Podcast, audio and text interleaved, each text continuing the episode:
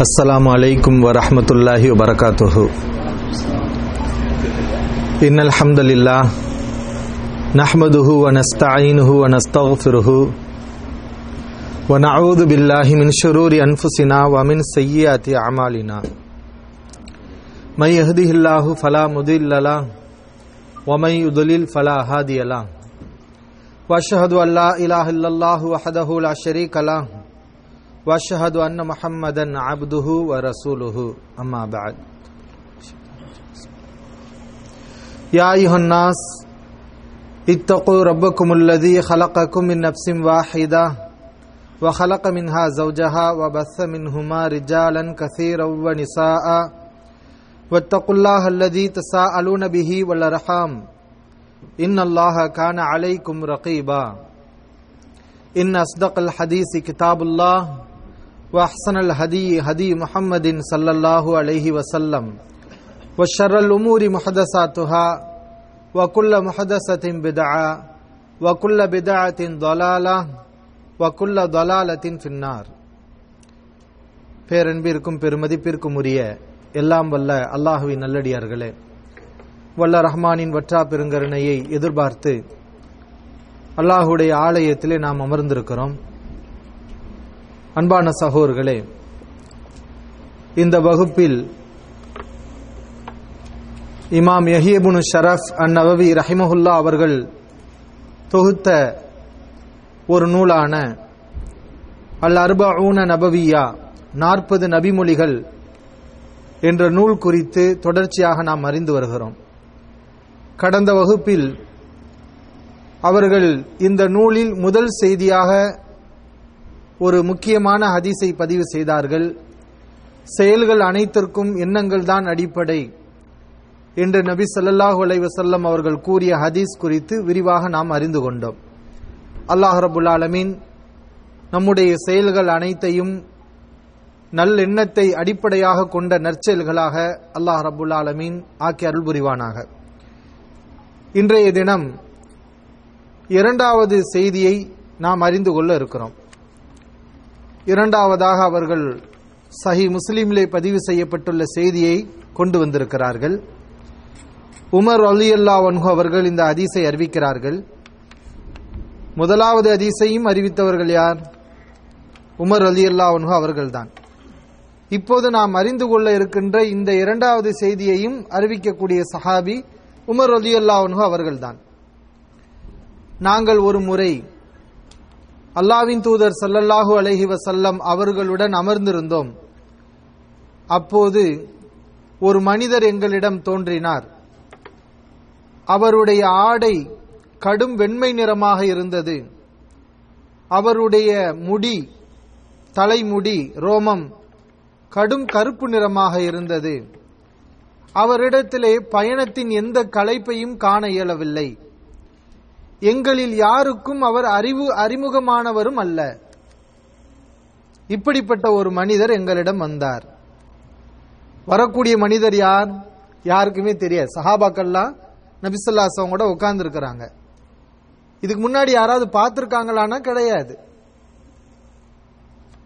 மதீனாவில் அறிமுகம் இல்லாத ஒரு மனிதர் வருகிறார் என்றால் அவர் குறைஞ்சபட்சம் வெளிநாட்டுக்காரராக இருப்பார். அல்லது வெளியில தொலைவுல இருந்து வரக்கூடிய ஒரு மனிதராக இருப்பார். அப்படிதானே இருக்கணும்? ஏன்னா அன்றைய காலத்துல ஒரு மனிதர் இருக்கிறார்னா எல்லாருக்கும் பரிச்சயமான பரிச்சயமாயிருப்பார் அறிமுகமாயிருப்பார். இன்னைக்கு வேணா அறிமுகமா இல்லாதவர்கள் நம்முடைய பகுதியில் வர்றது சர்வ சாதாரண ஒரு விஷயமா இருக்கும்.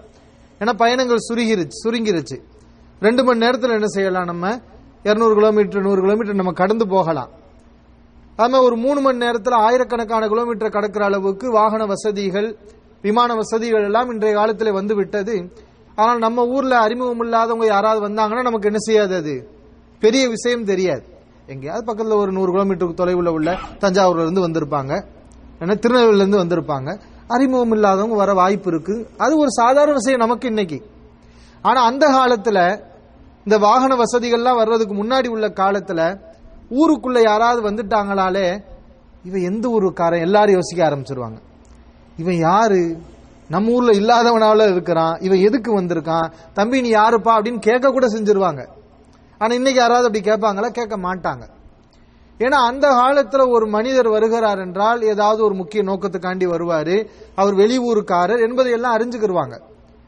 அதனாலதான் உமர் அலி அல்லவங்க இந்த செய்தியை துவங்கும் போதே இதை சொல்லி துவங்குறாங்க. அவர் எங்க ஊர்ல உள்ளவர் கிடையாது.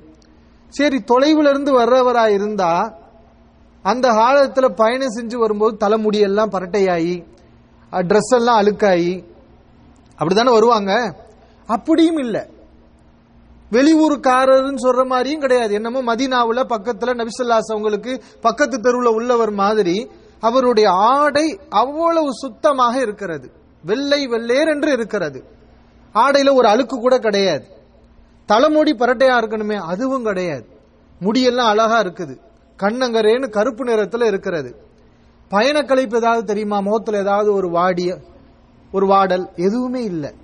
அந்த மாதிரியான ஒரு அழகான வசீகரமான தோற்றத்தில் அந்த மனிதர் எங்களிடம் வந்தார்.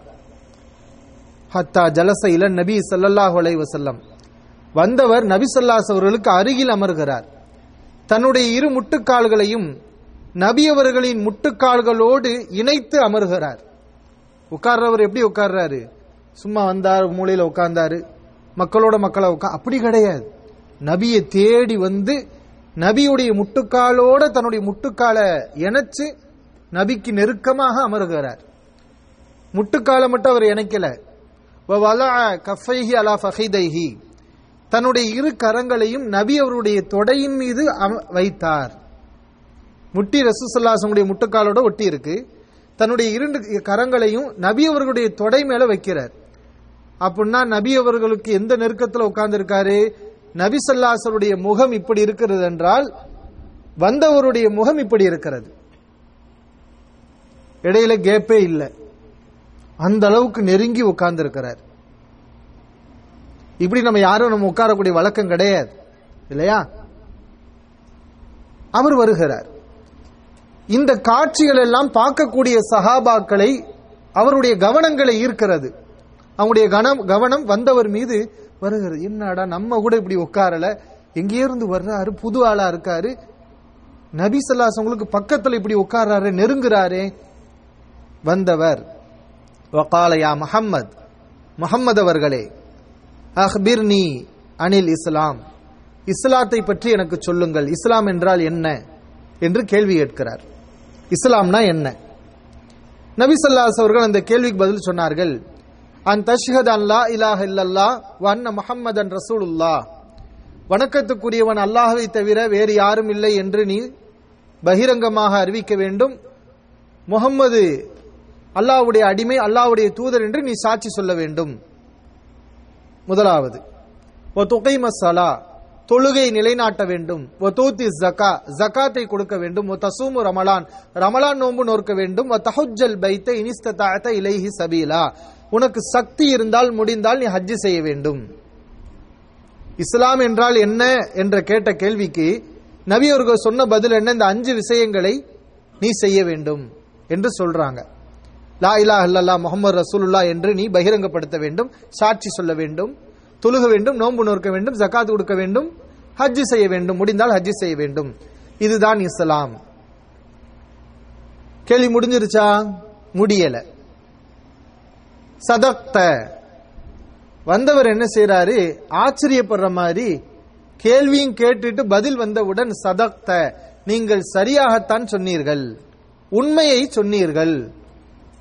அஜிப்னா லஹு எஸ் அலுஹு யுசத்திகுஹு சஹாபாக்கள் சொன்னார்கள் அவரை பார்த்து நாங்கள்லாம் ஆச்சரியப்பட்டோம். கேள்வியும் கேட்கிறார் அதை உண்மையும் படுத்துகிறார். கேள்வி கேட்கிறவங்க எதுக்கு கேட்பாங்க? இப்போ உதாரணமா நீங்க வந்து இந்த நிகழ்ச்சி முடிஞ்ச ரெண்டு கேள்வி கேட்குறீங்க. நான் அதுக்கு பதில் சொல்றேன். கரெக்டா சொல்லிட்டீங்க. அப்படின்னு சொன்னா அப்ப நான் என்ன பண்ணுவேன்? தெரிஞ்சுக்கிட்டே இவர் கேள்வி கேட்டிருக்காரு. அப்படின்னு தானே வரும். தெரிஞ்சுக்கிட்டே தேவையில்லாம இந்த கேள்வியை கேட்டு அஞ்சு நிமிஷம் பத்து நிமிஷம் இப்ப போயிருச்சு அப்படின்னு சொல்லுவான். அப்ப சாபாக்களுக்கு ஆச்சரியம் வரத்தானே செய்யும்? கேள்வி கேட்கணும் தெரியாம கேட்பாங்க. இவர் கேள்வி கேட்டு ஆன்சர் சொன்னோனையும் சரியா சொன்னீங்கன்னு சொன்னா அப்ப நம்மளை சோதிக்கிற மாதிரில இருக்குது. சார் நபியவர்களே இது டெஸ்ட் பண்ற மாதிரில இருக்குது. ஆச்சரியப்பட்டோம். கேள்வி வித்தியாசமா இருக்குது.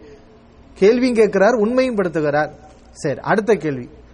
ஃபாஹபிர்னி அனில் ஈமான். ஈமானை பற்றி எனக்கு சொல்லுங்கள். ஈமான் என்றால் என்ன? இஸ்லாத்தை பத்தி எனக்கு சொல்லிட்டீங்க. ஈமான் என்றால் என்ன? அதை பற்றி சொல்லுங்கள்.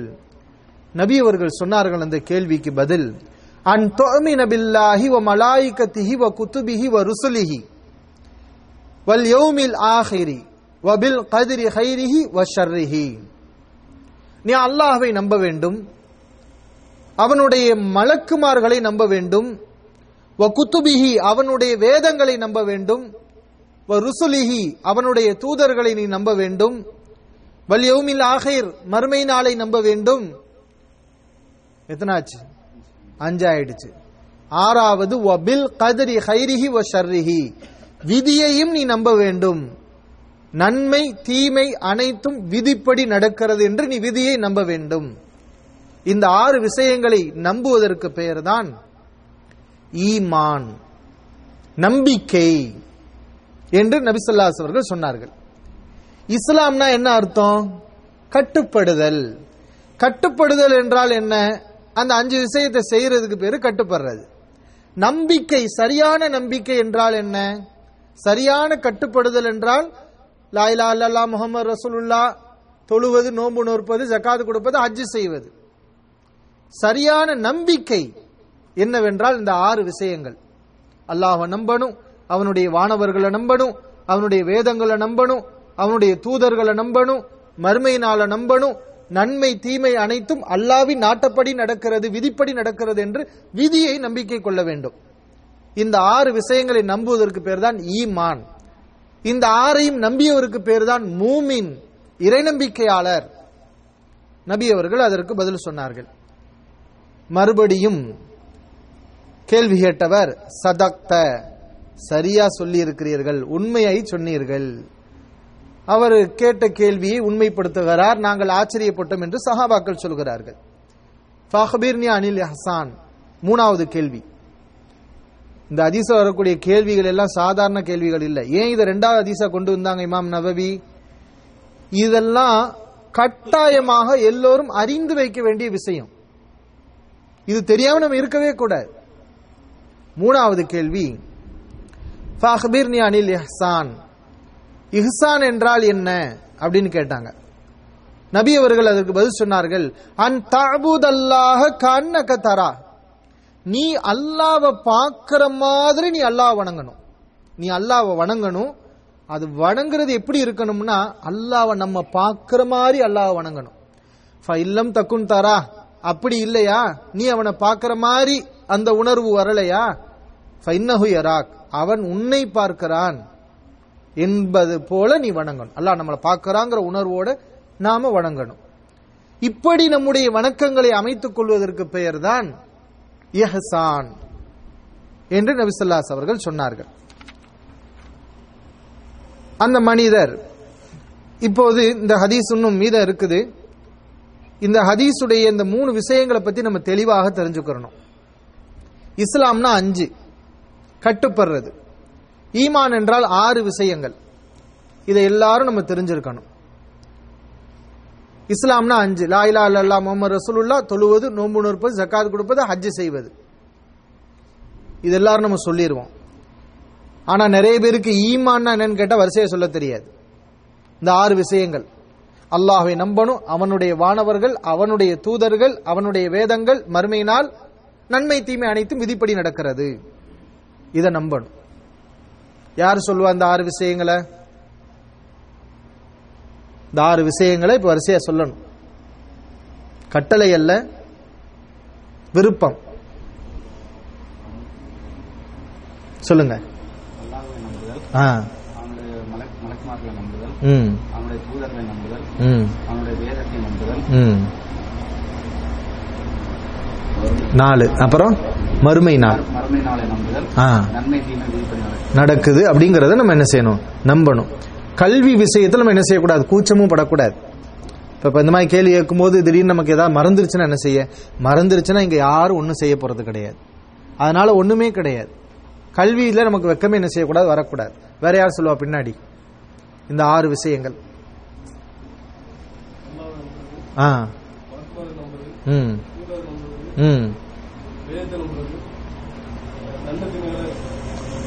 நன்மை தீமை என்பது விதிப்படி நடக்கிற நம்பது அஞ்சு வந்திருக்கு. ஒன்று மறுமை நாள். அஞ்சாவது மறுமை ஆறாவது தான் விதி. வேற யார் சொல்லுவா பின்னாடி? சொல்லுங்க. வேற ஆ சொல்லுங்க. ஆ. ஆ. விதியை நம்புறது வானவர்களை நம்புறது வானவர்கள் நம்புறது வழக்குமாறு எல்லாம் ஒண்ணு மறுமையை நம்புறது நம்புறது வேதங்களை நம்புறது தூதர்களை நம்புறது இப்போ ரெண்டு மூணு தடவை நம்ம சொல்லி பார்த்துட்டோம்னா நமக்கு என்ன செஞ்சிடும் சரியா போயிடும் சரியா? ஆ சரி. என்னடா அஜரத்து இப்படி கேள்வி கேட்குறாங்களே நினைச்சிடக்கூடாது. கேள்வி கேட்கறதுக்குன்னா நம்ம மனசுல பதியறதுக்காக. ஏன்னா இது மாதிரி தான் ஒரு பயான் நிகழ்ச்சி வச்சோம் முத ஒரு தடவை ஒரு இடத்துல ஒரு கேம்ப்ல மக்கள்லாம் ரொம்ப ஆர்வத்தோட வந்தாங்க. அலமதுல்லா மார்க்கத்தில் இவ்வளவு ஆர்வத்தோட வர்றாங்களேன்னு சொல்லி ஒரு பத்து பதினஞ்சு பேருக்கு நம்ம கேள்வி கேட்டு கேள்வி கேட்டே விஷயங்களை எல்லாம் பதிய வச்சோம். அடுத்து ம- அடுத்த வாரம் கிளாஸுக்கு பார்த்தா யாருமே வராங்க என்னன்னு கேட்டால் இவர் கேள்வி கேட்டு நம்மளை தொந்தரவு படுத்துறாருன்னு சொல்லி மக்கள் பயப்பட ஆரம்பிச்சிட்டாங்க. ஏன்னா இது வந்து நம்ம கேட்கறது எதுக்குன்னு கேட்டா நம்மளை நம்ம மனசுல பதிய வைக்கிறதுக்காக. என்ன? அப்ப நமக்கு தெரிஞ்சாதானே நம்ம பிள்ளைகளுக்கு நம்ம சொல்லி தருவோம். அடுத்தவங்களுக்கு நம்ம சொல்லி தருவோம். அந்த ஒரு பயிற்சியை இன்ஷால்லா எடுத்துக்கோங்க. என்ன? அப்ப இஸ்லாம். ஈமான் வந்து இந்த ஆறு விஷயங்கள். இப்ப இந்த இஸ்லாமுக்கு ஈமானுக்குள்ள தொடர்பு நீங்க தெரியணும். ஈமான் என்பது ஒரு கட்டிடத்துடைய அஸ்திவாரம் மாதிரி. இந்த கட்டடம் இருக்குது. இதுக்கு அஸ்திவாரம் மாதிரி. ஈமான் என்பது. இஸ்லாம் என்பது அந்த கட்டடத்துடைய கட்டடம் மாதிரி. மேல உள்ள அந்த கட்டடம் இருக்குதுல்ல? தூண்கள். அதுதான் இஸ்லாம் என்பது. அஸ்திவாரம் நம்முடைய கண்களுக்கு தெரியுமா? ஒரு மரம் இருக்குது. மரத்துடைய வேர் தான் ஈமான் என்பது. அந்த மரத்துடைய தண்டும் கிளைகளும் தான் என்னது? இஸ்லாம். மரத்துடைய வேர்கள் நமக்கு தெரியாது. கட்டிடத்துடைய அஸ்திவாரம் நமக்கு தெரியாது. ஆனா அந்த மரத்துக்கும் கட்டடத்துக்கும் அதுதான் முக்கியம். அது இல்லாட்டினா கட்டடம் இல்ல மரம் இல்ல. அது மாதிரி தான் ஈமான் என்பது வெளியில தெரியாது. ஈமான்ங்கிறது மறைஞ்ச ஒரு விஷயம். இந்த ஆறு விஷயங்களை நம்புறது வந்து மறைஞ்ச ஒரு விஷயம் அது வெளியில தெரியாது. ஆனா அதுதான் அடிப்படை அதுதான் அஸ்திவாரம். அதுதான் ஆணிவேர் இஸ்லாம் என்பது வெளிப்படையில தெரியும். இஸ்லாம்ங்கிறது என்ன? வெளிப்படையில தெரியும். அதுவும் இருக்கணும். இந்த அஞ்சு விஷயங்கள் அஞ்சுமே என்னது? வெளிப்படையான விஷயம் தானே. இஸ்லாம் நபி அவர்கள் சொன்னாங்களே லாயிலா அல்லா முகமது ரசூலுல்லா நீங்க கேட்கலாம். லாயிலா அல்லா முகமது ரசூலுல்லாங்கிறது ஒரு மனுஷன் மனப்பூர்வமாக சொல்லக்கூடிய வார்த்தை தானே? அது ஏன் இது வெளிப்படையான ஒரு காரியத்தில் வருதுன்னு நீங்க நினைக்கலாம். லாயிலாக இல்லல்லா முகமது ரசூலுல்லாவை பொறுத்தவரை ஒரு மனிதன் மனப்பூர்வமாக சொல்லணும். ஆனால் அது மனப்பூர்வமாக சொன்னால் மட்டும் பத்தாது அதை அவன் பகிரங்கப்படுத்தணும். அதனாலதான் நபி அவர்கள் இஸ்லாம் என்பதில் முதல் சொல்லியிருக்கிறாங்க. ஒரு மனிதன் முஸ்லீம் சொன்னா எப்ப முஸ்லீம்? லாயிலா இல்லா முகமது ரசூல்லா மனசுல நம்பிட்டா முஸ்லீம் ஆயிருவானா இல்ல பகிரங்கப்படுத்தணும். லா இலாஹ இல்லல்லா முகமது ரசூல்லா நம்ம சொல்லணும்.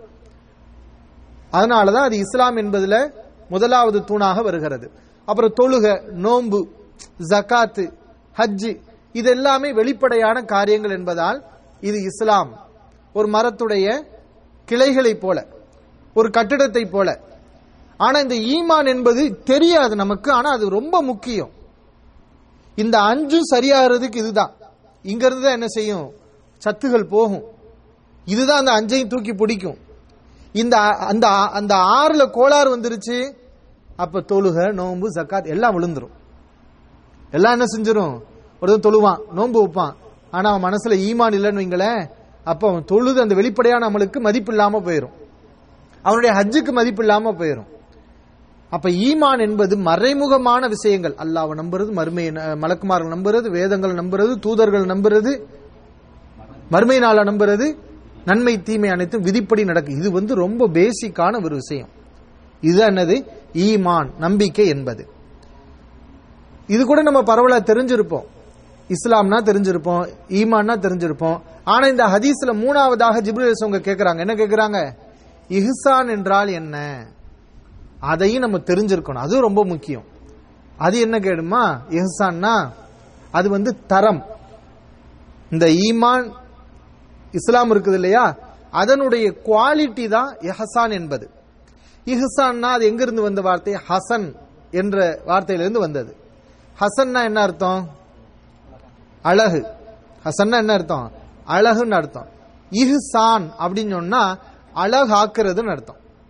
என்ன அர்த்தம்? அழகாக்குறது. அழகாக்குறதுனா என்ன அப்படின்னு கேட்டா இப்போ ஒரு பொருளை நம்ம சும்மா ஒரு காரியத்தை எந்த ஒரு வேலையையும் கடமைக்குன்னு செய்யறது ஒண்ணு இருக்குது.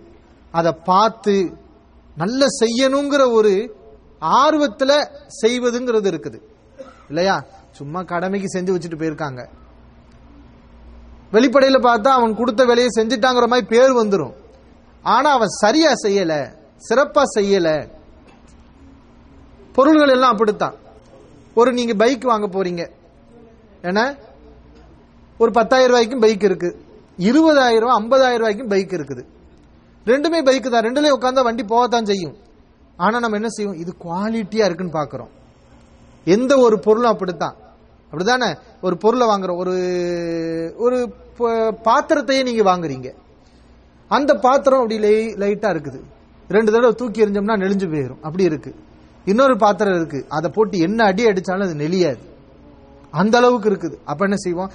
குவாலிட்டியா இருக்கு காசு கூட போனாலும் பரவாயில்ல. வாங்கிடுவோம் ஆனா ரெண்டும் பாத்திரம் தான். ரெண்டுலையும் சமைக்கலாம். இஹ்சான் என்பது என்னன்னா குவாலிட்டி எதை பத்தி உள்ள குவாலிட்டி அந்த இஸ்லாம்னு முன்னாடி வந்துச்சு இல்லையா? அதை பற்றி உள்ள குவாலிட்டி அதனுடைய தரம். தொழுவாங்க. எல்லாரும் தொழுவாங்க. நோன்பு வைப்பாங்க. ஜக்காத் கொடுப்பாங்க. ஹஜ்ஜு செய்வாங்க. அவ்வளவு பேருடைய ஹஜ்ஜு சமமா? அவ்வளவு பேருடைய நோன்பு சமமாயிருமா? மக்கள் எல்லோருடைய தொழுகை சமமாயிருமான்னு கேட்டா கிடையாது. அல்ல அப்படி வைக்கல. இவர் நாலு தொழுத இவர் நாலு தொழுத ரெண்டு பேருக்கு சமமான நன்மை கிடைக்குமா? கிடைக்காது. அதுல அல்ல குவாலிட்டியை பார்ப்பான். அல்லா வைக்கிறான் குவாலிட்டி அந்த இது நம்ம அளவுகள் நமக்கு தெரியாது. ஏன்னா யாருமே யாருடைய தொழுகைக்கு மார்க் போட முடியாது. யாருடைய நோன்புக்கும் மார்க்கப்பட போட முடியாது. யாருடைய ஹஜ்ஜுக்கோ ஜக்காத்துக்கோ மார்க்கப்பட முடியாது. ஆனா அல்லாஹ் அவன் தான் மார்க் போடுவான். அவன் தான் அந்த தொழுகை நோன்புடைய இந்த அஞ்சு விஷயத்துடைய தரத்தை அவன் தான் பார்ப்பான். அதுதான் இஹ்சான் என்பது. அதுக்கு என்ன தரம்? அல்லாஹ் நமக்கு அந்த அளவுகள் நம்மகிட்டே கொடுத்துருக்கிறான். இதை வச்சு உன்னுடைய இபாதத்துகள் நீ தரமாக்கிக்கோ. குவாலிட்டி ஆக்கிக்கோ.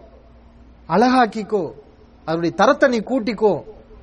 அது என்ன அப்படின்னு கேட்டா அதைத்தான் ரசூலுல்லா இசல்லாசவங்க இங்க சொல்றாங்க அன் தாபுதல்லாக கண்ணக்க தரா. நீ அல்லாவை வணங்கணும். எப்படி வணங்கணும் தெரியுமா? நீ அவனை பார்க்கிற மாதிரி வணங்கணும். எப்படி வணங்கணும்? நீ அவனை பார்க்கிற மாதிரி வணங்க நாம அல்லாவை பார்க்கிறோம். இப்ப நான் உங்களை பார்த்துக்கிட்டு இருக்கிறேன். என்னுடைய கவனம் பூரா எங்க இருக்கும்? உங்களை பத்தி இருக்கும். இந்த இடத்துல நான் என் வீட்டு விஷயத்தை யோசிச்சுக்கிட்டு இருந்தேன்னா அதுதான் என்னுடைய வாயிலிருந்து வரும். அப்படிதானே? இதை பத்தி பேசிட்டு இருக்குமோ அது வரும். ஏதாவது பிசினஸ் பத்தி நினைச்சுக்கிட்டு இருந்தோம் சொன்னா அப்ப இந்த விஷயங்கள் எதுக்கு நம்ம உட்கார்ந்து இருக்கோமோ அது வராது. இப்ப நீங்க உட்கார்ந்துருக்க நம்மளை பாக்குறீங்க அப்ப நம்ம ஒருவரை பார்த்தோம்னா அதுல நம்ம ஒன்றிணைஞ்சிருவோம். அல்லாஹுவ நம்ம வணங்குறோம். அந்த வணக்கம் எப்படி இருக்கணும்? நாம அல்லாஹ்வை பார்க்கல. ஆனா பார்த்தா எப்படி நம்ம வணங்குவோம்? நம்முடைய கவனம் பூரா அல்லாவிடத்துல ஒப்படைப்போமா இல்லையா? அந்த மாதிரி மன தூய்மையோடு என்ன? அல்லாவை நேரடியா பாக்குற மாதிரி நம்ம வணங்கணும். அல்லாவுக்கு முன்னாடி நின்றா நம்ம எப்படி வணங்குவோம் அல்லாவை அல்லாஹ் நமக்கு முன்னாடி நிக்கிறான். அல்லாவை நம்ம பார்த்துக்கிட்டு இருக்கிறோம். அப்படிங்கிற ஒரு உணர்வு வந்துச்சுன்னா நம்முடைய வணக்கங்கள் எப்படி இருக்கும்? அந்த இடத்துல வெளி சிந்தனைகள் வராது. கெட்ட எண்ணங்கள் வராது. அல்லாஹ் பார்க்கறான். அப்படிங்கிறப்ப கெட்ட எண்ணங்கள் வராது. அப்போ அதுதான் வணக்கத்தை அது தரமாக்குது. வணக்கத்துடைய தரத்தையே அதிகரிக்குது. ஒரு ஆள் ஒரு ரூபா தர்மம் செய்கிறார் என்ன? ஒரு ஆள் ஒரு கோடி ரூபா தர்மம் செய்கிறார் ஒரு கோடி ரூபாய் சும்மா கொடுத்துட்டார். இந்த ஒரு ரூபா செய்கிறவர் அதில் அவருக்கு தேவை இருக்குது. அதில் அவருக்கு தேவை இருக்குது.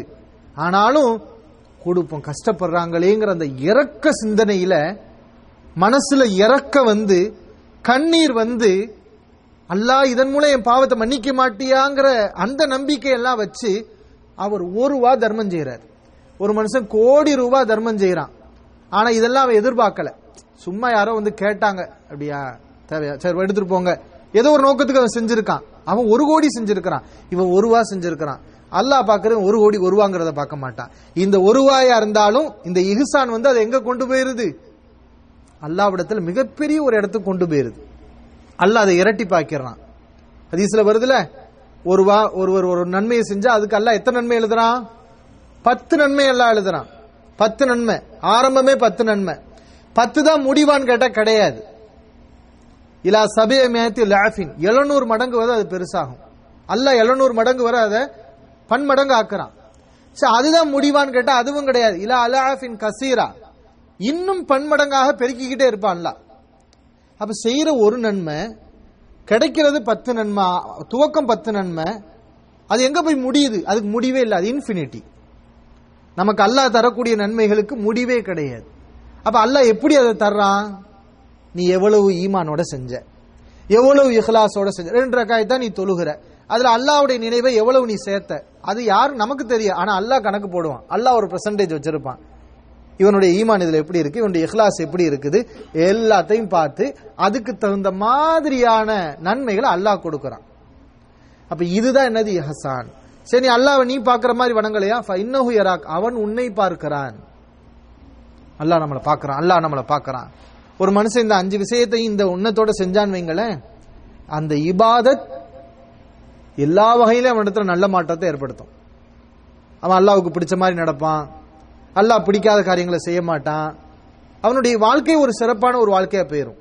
அதனாலதான் ஈமான படிச்ச நம்ம இஸ்லாம படித்த நாம் அடுத்து நம்ம படிக்கணும். என்ன படிக்கணும்? சும்மா தொழுதுட்டு போனா பத்தாது. இஹ்சான நம்ம படிக்கணும். அந்த வணக்க வழிபாடு இஸ்லாம் என்னென்னலாம் இபாதத்தை நபி அவர்கள் சொல்லி கொடுத்தாங்களோ எதை செஞ்சாலும் என்ன செய்யணும்? அந்த உணர்வோட செய்யணும். சும்மா நம்ம பாத்ரூம்குள்ள போனோம். என்ன? வாயில நம்ம ஓதக்கூடிய துவா. அல்லாஹுமன்னி அவுதுபிக்கம் நல் ஹுபசி வல் ஹபாயிஸ் அப்படின்னு சொல்லிட்டு போறதுக்கும் அந்த துவாவுடைய பொருளை எல்லாம் உணர்ந்து உண்மையிலேயே அதனுடைய பாதுகாப்பை தேடி நம்ம சொல்றது எப்படி இருக்குது. ரெண்டு சமமா? சாப்பிடுறோம். பிஸ்மில்லான்னு சொல்லிட்டு சாப்பிடுறோம். எல்லாம் நன்மையை கொடுத்துருவான். பாவம் கிடையாது. நன்மை கிடைச்சிரும். ஆனா அந்த பிஸ்மில்லா சொல்லும்போது அல்லாஹ் கொடுத்த உணவு இல்லையா? அல்லா அல்லாஹ் உன் பேரை நான் சொல்றேன். அந்த நீயத்தெல்லாம் கொண்டு வந்து செஞ்சுட்டோம். அப்ப அதனுடைய தரமே அல்லாவிடத்துல வேற. இப்படி எல்லா வழிபாடுகளையும் நம்ம இந்த அடிப்புல செஞ்சோம்னா அதுக்கு பேர் தான் என்னது? இஹசான் என்று சொல்லப்படுகிறது. அடுத்து இந்த ஹதீஸுடைய அடுத்த தொடர்ச்சி இருக்கிறது. ஃபஹ்பிர்னி அனி சா கேள்வி கேட்டவர் அடுத்து கேட்டார் மறுமை நாள் அதை பற்றி எனக்கு சொல்லுங்கள் அது எப்போது வரும்? என்று கேட்கிறார். நபி அவர்கள் அதுக்கு அழகான பதில் சொன்னாங்க. அது உண்மையிலே அழகான பதில் தான் என்ன பதில்? தெரியாது என்பதுதான் அதுக்குரிய அழகான பதில். தெரியாததை தெரியாதுன்னு தான் சொல்லணும். இல்லையா? தெரியாததை தெரியாதுன்னு தான் சொல்லணும். தெரியாத விஷயத்துல போய் தெரியாது நம்ம எப்படி சொல்றதுன்னு எதையாவது சொன்னோம் அது நமக்கு கேடாத்தான் போகும். அதனால இல்முல ஒரு கல்வி உள்ளவர்களுடைய ஒரு வழிமுறை என்னன்னா தெரியாத விஷயத்தை தெரியாதுன்னு சொல்லிடுவாங்க எஸ் அலூனக அணி ரூஹ். ரூஹை பற்றி நபி உம்மிடம் கேட்கிறார்கள் உயிர்களை பற்றி கேட்கிறார்கள். அதுக்கு பதில் என்ன? நபிக்கு அல்லாஹ் சொல்லி கொடுத்த பதில் மின் அம்ரி ரப்பி. அது என்னுடைய இறைவனுடைய விஷயத்தில் உள்ளது. உமா ஊத்தித்து மினல் எல்மி இல்லா கலீலா. உங்களுக்கு குறைவான அறிவு தான் வழங்கப்பட்டிருக்கு. அப்ப என்ன பதில்? தெரியாதுங்கிறது தான் பதில். மறுமை நாள் எப்போது வரும்? கேள்வி கேட்டுட்டாரு ஏதாவது சொல்லி ஆகணுமே. இல்லன்னா நம்ம என்ன தன்மானம் ஆகிறது? அப்படி வந்தோம் தெரியாத விஷயத்துல நம்ம அறிவில்லாம பேசணும் இப்படி பேசுறவங்க அவங்க மதிப்பை இழந்துக்கிருவாங்க. ஆனா நபிசல்லாசவங்க என்ன சொன்னாங்கன்னா மறுமை நாள் எப்போது வரும்னு கேட்கும்போது அழகா சொன்னாங்க மல் மஸ்ஊலு அன்ஹா பி அலம மினசாயில் தன்னை மட்டும் சொல்லல கேள்வி கேட்டவரையும் சேர்த்துக்கிட்டாங்க. என்ன சொன்னாங்க? கேள்வி கேட்டவரை விட கேள்வி கேட்டவரை விட கேள்வி கேட்கப்படக்கூடியவர் அறிந்தவர் அல்ல. கேள்வி கேட்கப்படக்கூடியவர் யாரு? நபிசல்லாசவங்க கேள்வி கேட்கிறவங்க யாரு? அவங்க ஜிப்ரி பின்னாடி அதிசல வருது. நபி அவர்கள் சொன்னாங்க கேள்வி கேட்கிற உங்களை விட இது எனக்கு தெரியாது. நான் தெரிஞ்சவன் இல்லை. அப்ப என்ன சொல்றாங்க? எனக்கும் தெரியாது. உங்களுக்கும் தெரியாது. உங்களுக்கே தெரியாதுன்னா எங்களுக்கு எனக்கு தெரிய வாய்ப்பே கிடையாது. இத நபி அவர்கள் யாருக்குமே தெரியாதுங்கிறாங்க. ஆனால் மறுமை நாள் எப்போது வருங்கிறது யாருக்குமே தெரியாது. நபிசல்லாஸ் உங்களுக்கு தெரியாது. வானவருடைய தலைவர் அல்லாஹ் என்னென்ன உத்தரவு போடுறாங்கன்னா அதெல்லாம் மொதல் அவர் தான் வாங்குவாரு. அந்த ஜிப்ரி உங்களுக்கும் தெரியாது. இப்போ யாருக்கு மட்டும் தான் தெரியும் மறுமை நாள்? அல்லாவுக்கு மட்டும் தான் தெரியும். இப்போது நம்ம சிந்திக்கணும் சகோதரர்களே ஈமான் இஸ்லாம் எஹசான் இந்த மூணையும் பத்தி கேள்வி கேட்ட பிறகு ஜிப்ரி அலிசவங்க மறுமையை பத்தி ஏன் கேட்கறாங்க இங்க? மறுமையை பற்றிய கேள்வி நாலாவதாக வருவதற்கு என்ன காரணம்? முன்னாடி உள்ள விஷயங்களுக்கு இதுக்கு என்ன தொடர்பு? அது ஒரு காரணம் இருக்கிறது. ஏன்னா இந்த மூணு விஷயங்களும் இந்த உலகத்தில் ஒரு அடியான் செய்ய வேண்டும் என்று உத்தரவிடப்பட்ட விஷயங்கள். ஈமான் இஸ்லாம் ஹசான் அதை அவன் கடைபிடிக்கணும் அதை செய்யணும்னு அவனுக்கு சொல்லப்பட்ட விஷயம். இதை அவன் செஞ்ச பிறகு இதுக்கு அவன் கட்டுப்பட்ட பிறகு அவனிடத்துல வரக்கூடிய கேள்வி என்ன? சரி நான் ஈமான் மூமினா இருக்கிறேன் முஸ்லிமா நான் இருக்கிறேன் அல்லாஹ் விரும்புற மாதிரி இப்படி நான் வணக்கம் செய்கிறேன் இதெல்லாம் செஞ்சா எனக்கு என்ன கிடைக்கும்? அவன் என்ன கேள்வி கேட்பான்? இதெல்லாம் நான் செஞ்சா இதுக்கு என்ன கிடைக்கும்? அப்படின்னு அடுத்த கேள்வி வரும். அது அவன் சரியா நம்பினா தான் இதெல்லாம் அவன் கரெக்டா செய்வான். இதெல்லாம் அவன் ஒழுங்கா செய்யணும்னா மறுமையை பத்திய நம்பிக்கை அவனுக்கு இருக்கணும். அதனாலதான் அடுத்து கேட்டாங்க மறுமை நாள் எப்போது வரும்? ஏன்னா மறுமை நாள் நம்பணும் சொல்லியாச்சு முன்னாடி அந்த மறுமை நாள் எப்போது வரும்? அது எப்போ வரும்னு தெரியாது. அது எப்போ வேணா வரலாம். அப்ப நம்ம என்ன செய்யணும்? அதுக்கு தயாராகிக்கணும் ஒரு விஷயம் தெரியல. எப்ப வேணா நான் கூப்பிடுவேன்னு சொன்னா என்ன அர்த்தம்? ரெடியா இருக்கணும்னு அர்த்தம். முதலாளி ஃபோன் பண்றார். முதிர் ஃபோன் பண்றார். நான் எப்ப வேணா கூப்பிடுவேன். ரெடியா இருக்கணும் அப்படிம்பார். அப்படின்னா என்ன செய்வோம்? அப்படியா நான் ஒரு அரை மணி நேரம் தூங்கிட்டு வரேன். போவோமா நம்ம? எப்போ எப்ப வேணா கூப்பிடுவார். ரெடியா இருப்போம். எல்லாம் மற்ற வேலையெல்லாம் விட்டுட்டு ரெடியா இருப்போம். அப்ப மறுமை நாள் எப்போ வரும்னு தெரியாது. அப்ப நம்ம என்ன செய்யணும்? அதுக்கு நம்ம தயாராக இருக்கணும். அடுத்து கேட்டாங்க ஃபஹ்பிர்னி அன் அமாராத்திஹா. அந்த மறுமை நாளுடைய அடையாளத்தை பற்றி எனக்கு சொல்லுங்கள். கேட்டார்கள் கேள்வி கேட்கக்கூடியவர். நபி அவர்கள் அதுக்கு பதில் சொன்னாங்க அன் தலிதல் அமத்து ரப்பத்தஹா. அடிமை பெண் தன்னுடைய எஜமானியை பெற்றெடுப்பாள். அடிமை பெண் தன்னுடைய எஜமானியை பெற்றெடுப்பாள். இது ஒரு அடையாளம். இதுக்கு நிறைய அறிஞர்கள் பல்வேறு விளக்கங்களை சொல்லியிருக்கிறாங்க. வெளிப்படையான விளக்கம் என்னன்னு கேட்டா ஒரு அடிமை பெண் எஜமானியை எப்படி பெற்றெடுப்பா? அதாவது தாய் அடிமையா இருக்கிறான். பிறக்கிற குழந்தை அந்த தாய்க்கு பிறக்கிற மகள் எஜமானியாக இருப்பாள். இது எப்படி வரும்னு கேட்டா அடிமைகள் அதிகமாகறாங்கன்னு வைங்க. ஒரு ஆண் இருக்கிறான். அவன் ஒரு பெண்ணை அடிமை பெண்ணாக வச்சிருக்கிறான். அவன் மூலம் அந்த பெண்ணுக்கு ஒரு குழந்தை பிறக்குதுன்னு வைங்க. இந்த குழந்தை அவன் குழந்தை தான் இந்த குழந்தை அடிமை பெண்ணாக இருக்குமான்னு கேட்டா கிடையாது. ஏன்னா இவனுக்கு பிறந்த குழந்தைங்கிறனால இந்த குழந்தை சுதந்திரமான ஒரு குழந்தை. ஆனா இவ யாரு? அடிமை பெண்ணாக இருந்தவள். இதைத்தான் நபி அவர்கள் இந்த செய்தியில சொல்லி காட்டுறாங்க. கியாமத்தினாளுடைய அடையாளம் என்னன்னா தாய்மார்கள் அடிமை பெண்களாக இருப்பார்கள் பிறக்கிற குழந்தைகள் எல்லாம் சுதந்திரமான பெண்களாக இருப்பார்கள் ரா- எஜமானியாக இருப்பாங்க. அப்ப இது அதிகமாகும். அப்ப கடைசி காலத்துல போர்கள் அதிகமாகும் சண்டைகள் அதிகமாகும். அடுத்த நாட்டு பெண்களை எல்லாம் அடிமைகளாக பிடிக்கப்படுவாங்க. அப்போ இவ அடிமையா இருப்பா அவனுக்கு அவளுக்கு குழந்தை பிறக்கும் அவ வந்து இவனுக்குரிய மகளாக இருப்பா எஜமானியாக இருப்பா அப்படிங்கறத நபி அவர்கள் இங்க என்ன செய்கிறார்கள்? சொல்லி காட்டுகிறார்கள். இது ஒரு அடையாளம். இன்னொரு அடையாளம் வான் தரல் ஹுஃபாத்தல் உராத்தல் ஆலத்தர் ஆ ஷாஇ எத்ததாவலூன ஃபில் புனியான். செருப்பணியாமல் ஏழைகளாக இருந்து கொண்டு ஆடுகளை மேய்த்துக் கொண்டிருக்கக்கூடிய மக்களை எல்லாம் கட்டிடங்களில் உட்கார்ந்து பெருமை அடிப்பவர்களாக ஆணவம் கொள்ளக்கூடியவர்களாக நீர் காண்பீர். அப்ப இது ஒரு அடையாளம். செருப்பு வாங்குறது கூட அவனுக்கு சக்தி இல்லை. செருப்பு வாங்குறது கூட சக்தி இல்லாம இருக்கிறான். ஏழையா இருக்கிறான். ஆடுகளை மேய்ச்சிக்கிட்டு இருக்கான். அதான் அவன் தொழிலா இருக்குது. இப்படி இருந்தவன் எங்க உட்கார்ந்திருக்கான்? கட்டடத்துல உட்காந்துக்கிட்டு பெருமை அடிக்கிறான். பத்தியா நான் நாற்பது பில்டிங் கட்டிக்கிட்டேன். நான் ஐம்பது பில்டிங் கட்டிக்கிட்டு இருக்கிறேன். உலகத்திலேயே என் கட்டடம் தான் பெரிய கட்டடம். கடிக்கிறாங்களா இல்லையா? அவங்களாம் ஒரு காலத்தில் எப்படி இருந்தவங்கன்னு பாத்தீங்கன்னா செருப்பு கூட வாங்குறதுக்கு சக்தி இல்லாதவங்களா இருந்திருப்பாங்க. ஆடுகளை மாடுகளையும் மேய்ச்சிக்கிட்டு இருந்திருப்பாங்க. அப்ப இது ஒரு அடையாளம். இதை பார்க்கும்போது இப்பயே கியாமத்தில் வந்த மாதிரி தான் தெரியுது. ஏன்னா இன்னைக்கு உலகத்துல பாருங்க இந்த கட்டடத்தை வச்சு தான் பெருமை அடிக்கிறாங்க. இல்லையா? பாருங்கள் உலகத்திலேயே மிக உயர்வான கட்டடம். எதுக்கு அப்படி உயர்வான கோடிக்கணக்கான ரூபாயை செலவழிச்சு என்னத்தை செய்ய போற? பெரும் அவ்வளவுதான். உயர்வான கட்டடம் அவ்வளவுதான். அதை கட்டுறவன் நூறு பேர் செத்து போயிருப்பான். ஏவன் செத்து போனாலும் நமக்கு கவலை இல்லை. உயர்வான கட்டடம் நீ இதுக்கு முன்னாடி எப்படி இருந்த? ஆடு மேய்ச்சிக்கிட்டு இருந்தியே. செருப்பு கூட போட முடியாம இருந்தியே. உனக்கு எதுக்கு இவ்வளவு திமிரு ஆணவம்? உயர்வான கட்டடம் உலகத்திலேயே எனக்கு உயர்வான கட்டடம் நான் தான் கட்டியிருக்கிறேன். அங்கே உனக்கு கபூர் கட்டுவாங்க. கபூர் உனக்கு கீழே தானே கட்ட போறாங்க. இது எல்லாம் பெருமை ஆணவம் அகம்பாவம். அப்ப இதை வந்து நபி அவர்கள் என்ன செய்யறாங்க சொல்லி காட்டுறாங்க.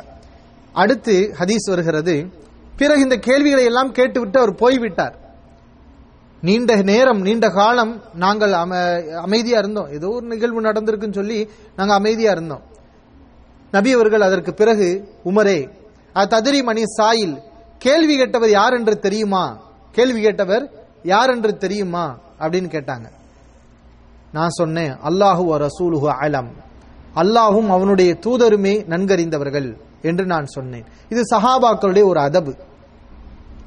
கேள்வி கேட்டவர் யார் என்று தெரியுமான்னு கேட்டா எதையாவது யூகத்துல போட்டு சொல்லி விடலாம் அப்படிதானே? ஏன்னா பதில் சொல்லவா தெரியாது? அவர் எங்கேயாவது எமன்ல இருந்து வந்திருப்பாரு அப்படின்னு சொல்லி விடலாம் அல்ல எங்கேயாவது ஈராக்க பார்த்தா ஒரு மூஞ்சி எல்லாம் பார்த்தா ஒரு மாதிரி ஈராக்காரவங்க மாதிரி தான் இருக்குது. அப்படி எதையாவது சொல்லி விட்டுருக்கோம் ஏதாவது ஒன்று செய்யலாம். எதுக்கு? நமக்கு பதிலுக்கு தான் ஆள் இருக்கிறாங்களே. அவங்ககிட்ட இருந்து பதில் வரப்போகுது. கண்டதையும் நம்ம எதுக்கு சொல்லணும்? அல்லாஹு ரசூலுக ஆலாம் அல்லாவுக்கும் அல்லாஹ்வுடைய தூதருமே நன்கறிந்தவர்கள். சஹாபாக்கள் அப்படி சொல்லிடுவாங்க தேவையில்லாத விஷயங்கள் என்ன செய்ய மாட்டாங்க? பேச மாட்டாங்க. இதெல்லாம் அடக்கம் இதெல்லாம் உயர்வான பண்புகள். தெரியலையா தெரியலன்னு சொல்லிடணும். இப்படி சொன்னாங்க. நபி அவர்கள் அப்போதுதான் சொன்னார்கள் ஃபைன்னஹு ஜிப்ரீலு அதாக்கும் யு அல்லிமுக்கு தீனக்கும். வந்தவர் யார் தெரியுமா? அவர் சாதாரண மனிதர் அல்ல. மனிதர் கிடையாது. அவர்தான் ஜிப்ரீல் அலைஹிஸ்ஸலாம் உங்களிடம் உங்களுடைய மார்க்கத்தை கற்றுக் கொடுப்பதற்காக அவர் வந்திருக்கிறார். உங்களிடம் உங்கள் மார்க்கத்தை அவர் கற்றுக் கொடுப்பதற்காக வந்திருக்கிறார். ஆஹா அல்லாஹ் ரபுல் ஆலமீன் சஹாபாக்களுக்கு மார்க்கத்தை கத்து கொடுக்கணுங்கிறதுக்காக ஜிப்ரீல் அலைசவங்கள மனித வடிவுல இப்படிப்பட்ட ஒரு தோற்றத்தில் அனுப்பியிருக்கிறான். இது மனசுல உட்காருமா இல்லையா? அல்லாஹ் நினைச்சிருந்தா என்ன செஞ்சிருக்கலாம்? அல்லாஹ் நினைச்சிருந்தா நபியே ஈமான் என்றால் இந்த ஆறு விஷயங்கள் இஸ்லாம் என்றால் இந்த அஞ்சு விஷயங்கள் இஹ்சான் என்றால் இப்படி தரமாக வணக்க வழிபாடுகளை செய்வது இதெல்லாத்தையும் குரான் அல்லாஹ் வகி அறிவிச்சமா அறிவிச்சு விட்டுருக்கலாம். ஆனா அல்லாஹ் என்ன செய்யறான்? குரான்லயும் எப்படி எல்லாம் இருக்குது வகையா வந்திருக்கு. ஆனா இதனுடைய முக்கியத்துவம் இதனுடைய அவசியத்தை கருதி தான் ஒரு வானவரை அல்லாஹ் அனுப்பி விட்டு என்ன செய்யறான்? சஹாபாக்கெல்லாம் பார்க்குற மாதிரி ஒரு வடிவத்துல. அதுவும் பாருங்க. இப்ப குரானுடைய வசனங்கள்லாம் ஜிப்ரேல் சங்க தான் கொண்டு வந்தாங்க. அதெல்லாம் சஹாபாக்கள் கண்ணில் பார்க்குற மாதிரி வடிவத்துல வரல. அது நபி அவர்களுக்கு மட்டும்தான் தெரியும் வானவர் வர்றாருங்கிறது. ஆனா இதனுடைய இந்த இந்த விஷயங்களுடைய முக்கியத்துவத்தை கவனிச்ச அல்லாஹ் சஹாபாக்குடைய உள்ளங்கள்ல இந்த விஷயங்கள் உட்காரணுங்கிறதுக்காகவே இப்படிப்பட்ட ஒரு நிகழ்வு அல்லாஹ் நடத்தி காட்டுறான். அதையும் எப்படி? கேள்வி கேட்கிற தோரணையில. எப்படி? கேள்வி கேட்கக்கூடிய தோரணையில. ஏன்னா கேள்வி கேட்கும் போது சில பேர் பார்ப்போம். அரை மணி நேரம் நம்ம பயான் பண்ணும்போது அசந்து தூங்கிடுவாங்க கேள்வி பதில் நிகழ்ச்சின்னு சொன்னா அப்பதான் முடிப்பாங்க. ஆ கேள்வி கேட்க சொல்றாங்க. அப்படின்ட்டு என்ன செய்யும்? ஒரு கவனம் அந்த பக்கம் திரும்பும். ஏன்னா அது ஒரு தூண்டுதல் தானே. இவர் கேள்வி கேட்டா இதுக்கு என்ன இவர் பதில் சொல்றான்னு பார்ப்போம். அப்படிங்கிற ஒரு ஆர்வம் நமக்கு வரும். அந்த அடிப்பில் அல்ல அந்த விஷயத்தை வச்சுக்கிட்டான் மார்க்கத்தை கத்து இதுதான் தீன். நபியர்கள் என்ன சொல்றாங்க? உங்களுடைய தீனை கத்து கொடுக்கறதுக்கு. நான் வந்து முஸ்லீமா இருக்கேன் என்ற தீன் இருக்குன்னு இந்த விஷயங்களை தெரிஞ்சிருக்கணும். இது நமக்கு நுனி விரலில் இருக்க வேண்டும். ஈமான் என்றால் என்ன? ஆறு விஷயங்கள். கட கட கட கட கடன்னு சொல்லணும். நம்ம யோசிச்சு யோசிச்சு பழகிட்டோம்னா அதுக்கப்புறம் யோசிக்காமே வரும். இந்த ஆறு விஷயங்கள் கடகடன்னு நம்ம சொல்லுவோம்.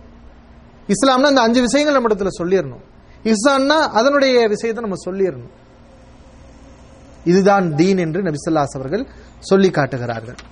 எனவே இந்த அடிப்படையான விஷயங்களை எல்லாம் நம்ம இந்த ஹதீஸ்ல நம்ம படிச்சிருக்கிறோம். இந்த ஹதீஸ் சஹி முஸ்லீம்ல பதிவு செய்யப்பட்டிருக்கிறது. சகோதரர்கள் என்ன செய்யுங்க? இந்த ஈமான்னா என்ன? இஸ்லாம்னா என்ன? இஹ்சான்னா என்ன? இந்த மூணு விஷயங்களையும் நீங்க தூங்க போகும்போது ஒரு முறை சொல்லிட்டு என்ன செய்யுங்க? பாருங்க. நாளைக்கு ஒரு தடவை நீங்க சொல்லி பாருங்க.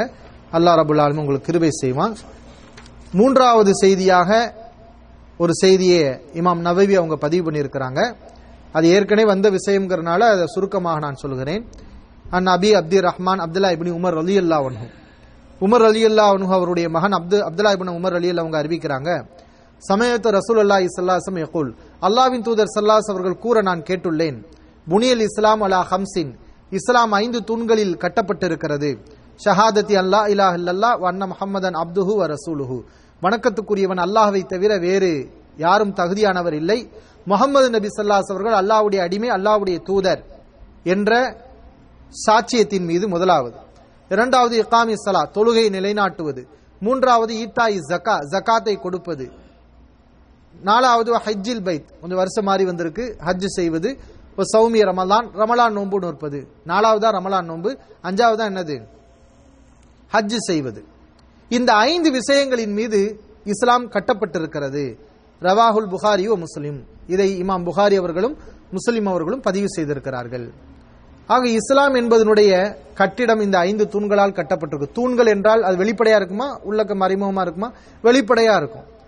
ஆக இந்த அஞ்சு விஷயங்கள் அந்த அஞ்சு விஷயங்களை பத்தி நம்ம என்ன செஞ்சிருக்கிறோம்?